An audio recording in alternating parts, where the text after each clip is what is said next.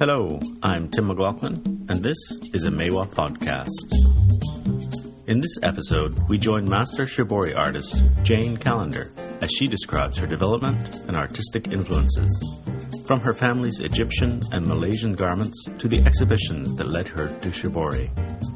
Now steeped in her own successful artistic practice, she reflects on the roads that have brought her to the present day. This lecture was recorded live at the Maiwa Textile Symposium on October 14, 2007. Welcome to The Intimate Stitch Blue Leaf Shibori.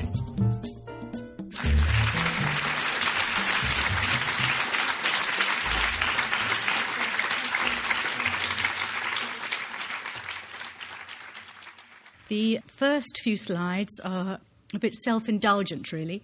They introduce Malaya to you and a little bit of my memories of uh, Malaya and also my family and their background, my parents' background. So these are the sights and sounds that I grew up with in Malaya, and I was in Malaya till I was about 10 years old. It's just wonderful to see these images every now and then. This is a, a view of the, uh, I think, from Cameron Highlands, of the, of the treetops of the jungles, and this is my screensaver at home. it's a really peaceful image. I remember as a child going to the shadow puppet plays, absolutely fascinating. And of course, near where we were, and um, in Kelantan, we had the famous Kelantan silver. And of course, amazing um, uh, wildlife and um, birds and animal, animals. And these little uh, sketches are from a, um, a, little jungle book type uh, storybook. Um, and I, it was Salem the Mouse Deer, that's it, just come to me. Salem the Mouse Deer, which is rather like a, a sort of Rikki Tikki Tavi. But the area that I um, remember the most was in um, upriver from Kuala Krai, absolutely beautiful, and it was upriver and miles away from anywhere. And the journey to school was um, I think the journey must have taken in, in the boat about three quarters of an hour to an hour. There were no roads linking up the estate to Kuala Krai. And then a car journey from Kuala Krai up to Kota Bharu. And then a plane over to, um, to get the ferry across to Penang. Now, here's the bungalow at Kuala Pahi.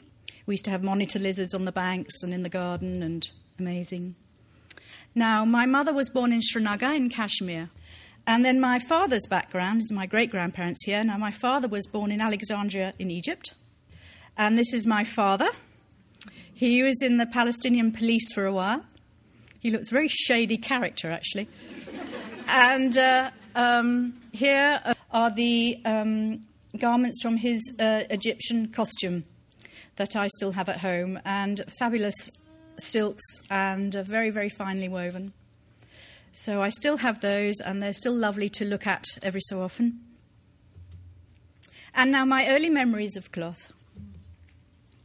I remember going with my mother to the, um, the uh, shops, fabric shops in Kota Bharu, and um, re, uh, yards of fabric would just be rolled out on a table in front of us, all the different colours, all the, all the silks, um, wonderful things, um, my brother hates this slide. he says, You're not going to put that in, are you? I said, Too right. Um, because I remember this fabric, remember netting, it used to itch. And in the heat, um, I remember it, and, and that was just, it, it, really is a very vivid memory of, of being in contact with cloth. And of course, um, this is another little sketch from the wonderful Salem the Mouse Deer book. Um, insects would get caught in this wretched tutu. And of course, there was constant insect um, lookout duty. So there we are. And of course, from scratchy net to the wonderful um, satins and, and, silks, and a ghastly picture, but you know, there we go, move on. Um, and here we have the wonderful soft cottons um, of the uh, oh, um, saris. And here is a little indigo plant that I used to take down, take around when I went to um, give lectures and things. So um, I think it got fed up of, of travelling in the back of a Ford Fiesta and it finally died on me. But this is the little polygonum plant, and it's amazing um, that we get this extraordinary indigo liquid or indigo vat from this plant. And the Japanese have a saying, um, and that is the blessings of indigo. And for those who don't know about indigo, it is astonishing that the vat of the dye is this wonderful, clear um, liquid, which gives us this amazing blue. And so, with the first introduction of indigo, I um, started doing tests and samples. And here we have some um, tests with indigo and using um, permanganate and citric acid. And I gather permanganate is very difficult to, to um, get here. Um, but it has a wonderful uh, um, relationship with indigo in that it, it takes the indigo colour out. And then, if you use your citric acid on top of your permanganate, the citric acid takes the permanganate out. And um, you can get some really um, wonderful, subtle effects in that combination. And so, tests with, with um, using indigo dye, and of course, first steps into using shibori um, techniques. So, here we are, and a little bit of um, wax resist as well here, creeping in and then getting more and more adventurous, and here using indigo with rust and experimenting with stitching and um, how to develop new patterns through, through the stitch. And it's always worth um, remembering when you're indigo dyeing, if you want to use get a really pale colour, it's, it's worth making a much weaker vat but still giving it plenty of dips. This will help its fastness and will also give a much even um, ground colour, rather than just dipping, say, once in a strong, stronger vat. And then I um, was working with jewelry, jewelry making at the time also. And so just focusing right in on the detail of the shibori. Um, sometimes when we have lots of fabric, we forget to appreciate the quality of the mark that's made. Um, and it's quite nice to be a sort of camera lens sometimes and really zoom in and out of, of, of, of things so that uh, you observe it afresh, really. I then went to see in 1989 the most amazing exhibition at the Royal College of Art and Design, and it was absolutely staggering. Detail, the idea, uh, the execution, craftsmanship was absolutely inspiring. I think I went to it about, I went twice. I couldn't believe what I was seeing. These kimonos were about 10 foot tall. Each one linked up to the other one or could stand on its own as a, an independent piece of work. And they depicted a Japanese landscape. As you walked around this room, not only did you see a Japanese landscape, but you saw the seasons change. So as you walked through, you walked from winter, spring, um, summer, and autumn. And I couldn't believe the amount of work I'd seen, and that so inspired me. As did the um, Adire fabrics, Adire indigo cloths. And here you see a, um, a dyer busy at work. And these um, indigo pits are about three meters deep. And um, an amazing amount was done. Also, with these, we have the not only stitched um, bound resist, but also stitched, machine stitched resists. And what I loved about these pieces was that you had your machine resist in the background, creating these quite dynamic stripes, and then, as though ignoring the fact that they were there, one would have an embroidery worked over the top. And here we have the sort of um, tie dye uh, images in the background, and then a completely free um, embroidery on the top of those. So adding to the richness. And then I went to an Indigo Yoruba exhibition and was introduced to Indigo again. And from that exhibition, and from the fact that I wanted to start creating again, things started to emerge from this um, new interest again. And because I couldn't actually go out and buy fabrics to use, I started to tear up the fabrics that I had created while I was at college. And so a new sort of venture started, and I started to cre- use my indigo fabrics that I'd done um, th- in a three dimensional way, with stitching as well. And this led to a small exhibition and um, an article in the World of Embroidery magazine. And then the, one of the threaded vessels was chosen for the um, front of the, um, the World of, uh, of Embroidery uh, Millennium Calendar. So I was highly delighted with that. And then another exhibition um, of the wonderful uh, Miao textiles, also very inspiring, and particularly the piece um, here, where color, where color has been introduced not through another dyeing process, but through applique. Okay, so color is added through the addition of another fabric. And the wonderful uh, piece at the top with this wonderful gold sheen to the fabrics, and of course the beautiful pleated skirts. So now we're going to have a little look at the stitching technique and how this amazing um, liquid, this indigo vat that we use, gets transferred to the fabric. And as you can see, it beginning to oxidize because it's uh, oxygen is the key word really to understanding indigo dyeing, and how it changes from this golden state to this bluey green state. And then finally, we arrive with the fabric with the pattern or the texture that we've thought about and we've created by hand stitching. And this is a um, Mokume Shibori pattern. I was so inspired again that um, I was living with my mum at that time. Um, I packed her off to an aunt and took over the house. Um, we were in a we were in a sort of a maisonette, so there wasn't a, a lot of room to make a, a lot of mess.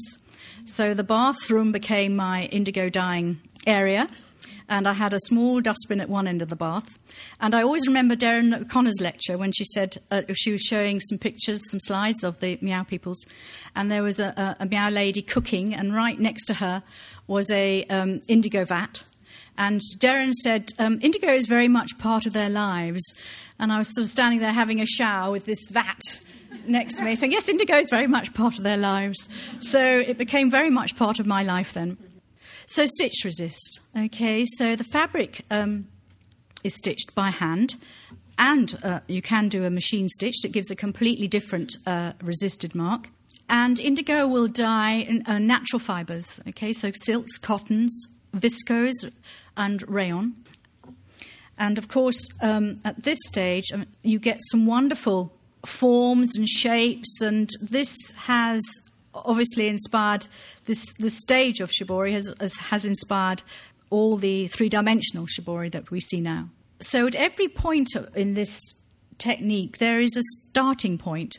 Um, even right at the very end uh, of, a, of, of a project or a process, there is a starting point to be further explored. And then, once the fabric has been dyed, the threads are cut and removed. And people underestimate the time it takes to undo the the, the, the, the, stitching. It's that point when you've uh, done your, all your dyeing and you want to see if your resist has worked, and you can't wait to get those stitches out, but you just have to be patient. It takes forever. and here we have Karamatsu, which you, I showed you um, just earlier on those pieces, and that too is a very inspirational um, stage when you when you come to undo the undo the forms in that. Actually, looking at this image, the Rocky Mountains spring to mind. Going over in the plane, they were absolutely spectacular. Now, here is a large piece. This is um, 150 centimeters square. And here we have um, specific stitch giving a this pattern here.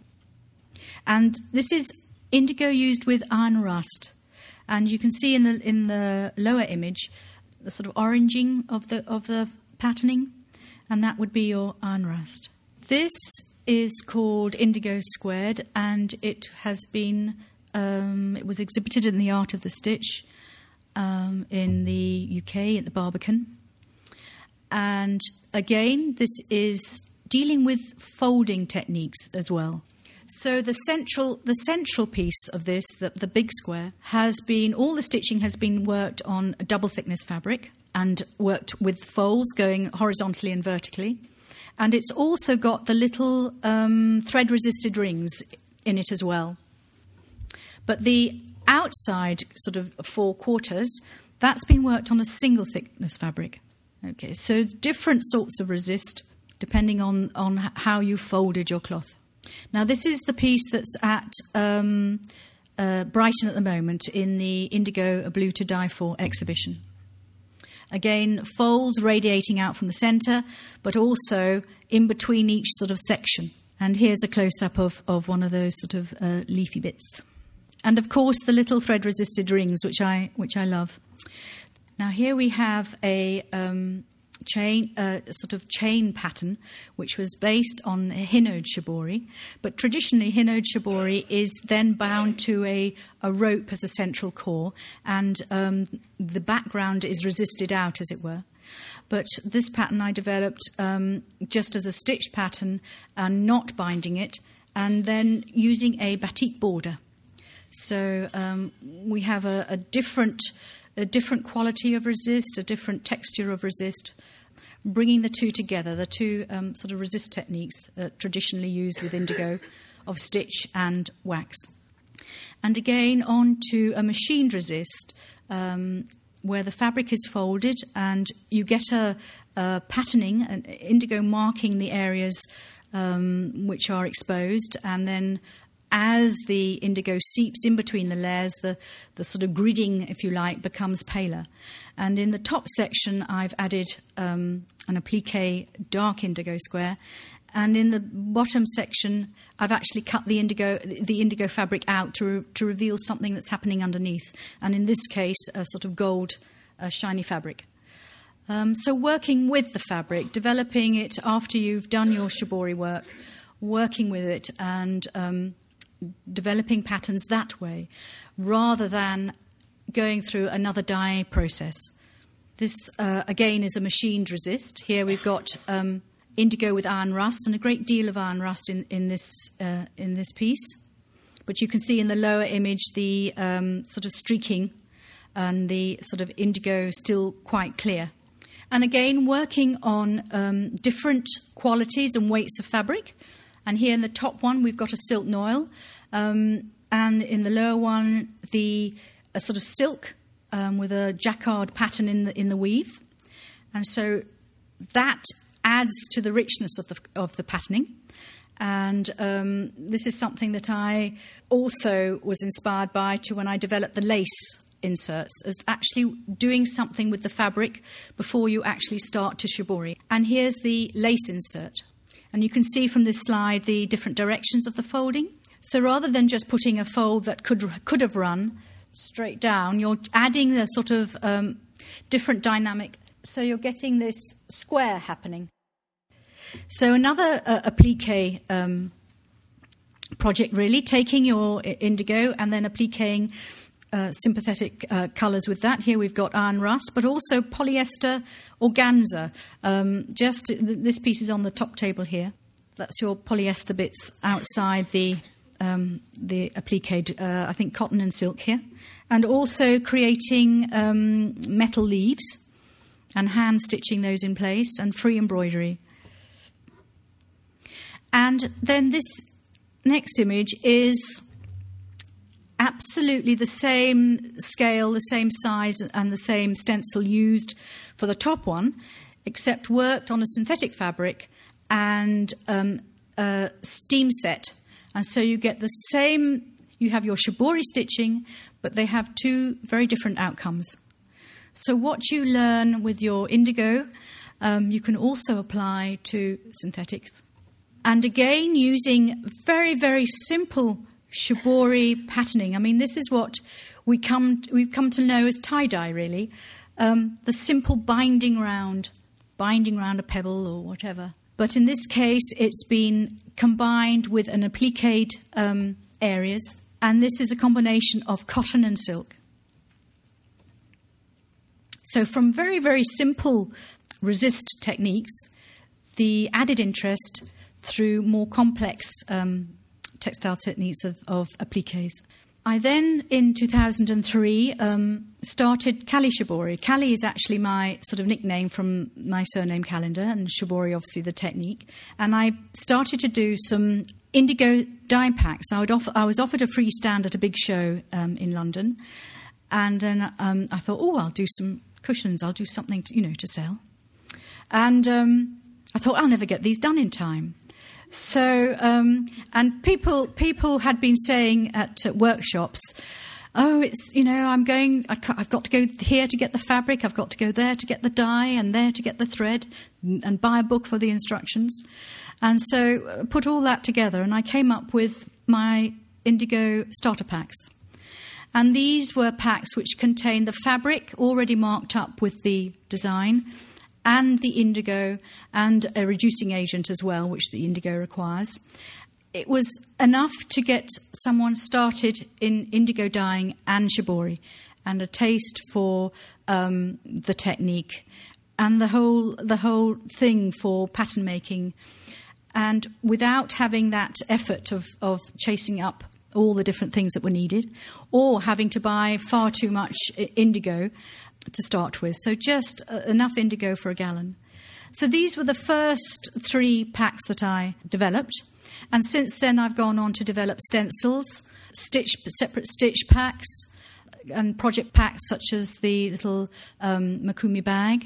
So that's Kali Shibori, and I go around uh, to do the different shows, and I have all these suitcases and boxes, and goodness knows what. And it's an absolute nightmare sometimes, but I do thoroughly enjoy it. I load up the car and, and off I go. And it's great. And um, while I'm at the shows, I have a, a small indigo vat actually at my stand, and I demonstrate indigo dyeing. I'm very keen um, that people should know about this wonderful method of patterning cloth and this amazing colour that you get, and that it's not just something that happens in five minutes. That it's it's a gentle occupation. It's something that takes a lot of time, and that if you work at things and you develop your patterns, you need to you need to allow time. And so many people, once they see this, they think, "Oh my goodness." You know, they haven't they just haven't realised. But it's always wonderful to get back home to the garden, and I do a lot of teaching there as well. And I have students come along. We've had some uh, lovely workshops this summer, and um, I use the greenhouse as my sort of indigo dyeing area. And people can enjoy and sit sit out and work quietly, um, and just sort of be still and and um, do their stitching and, and focus. And here's just a, an image of the wonderful indigo blue. And, you know, I always thought I must have a studio, I must have a proper wet room, and I must have this and I must have that. But when you come down to it, we, we get on with it and we make do with what we have. And uh, really, um, the best studio I find for doing the indigo dyeing is, is being outside in the garden. And uh, so relaxing, and it's just given me a wonderful life. Thank you very much.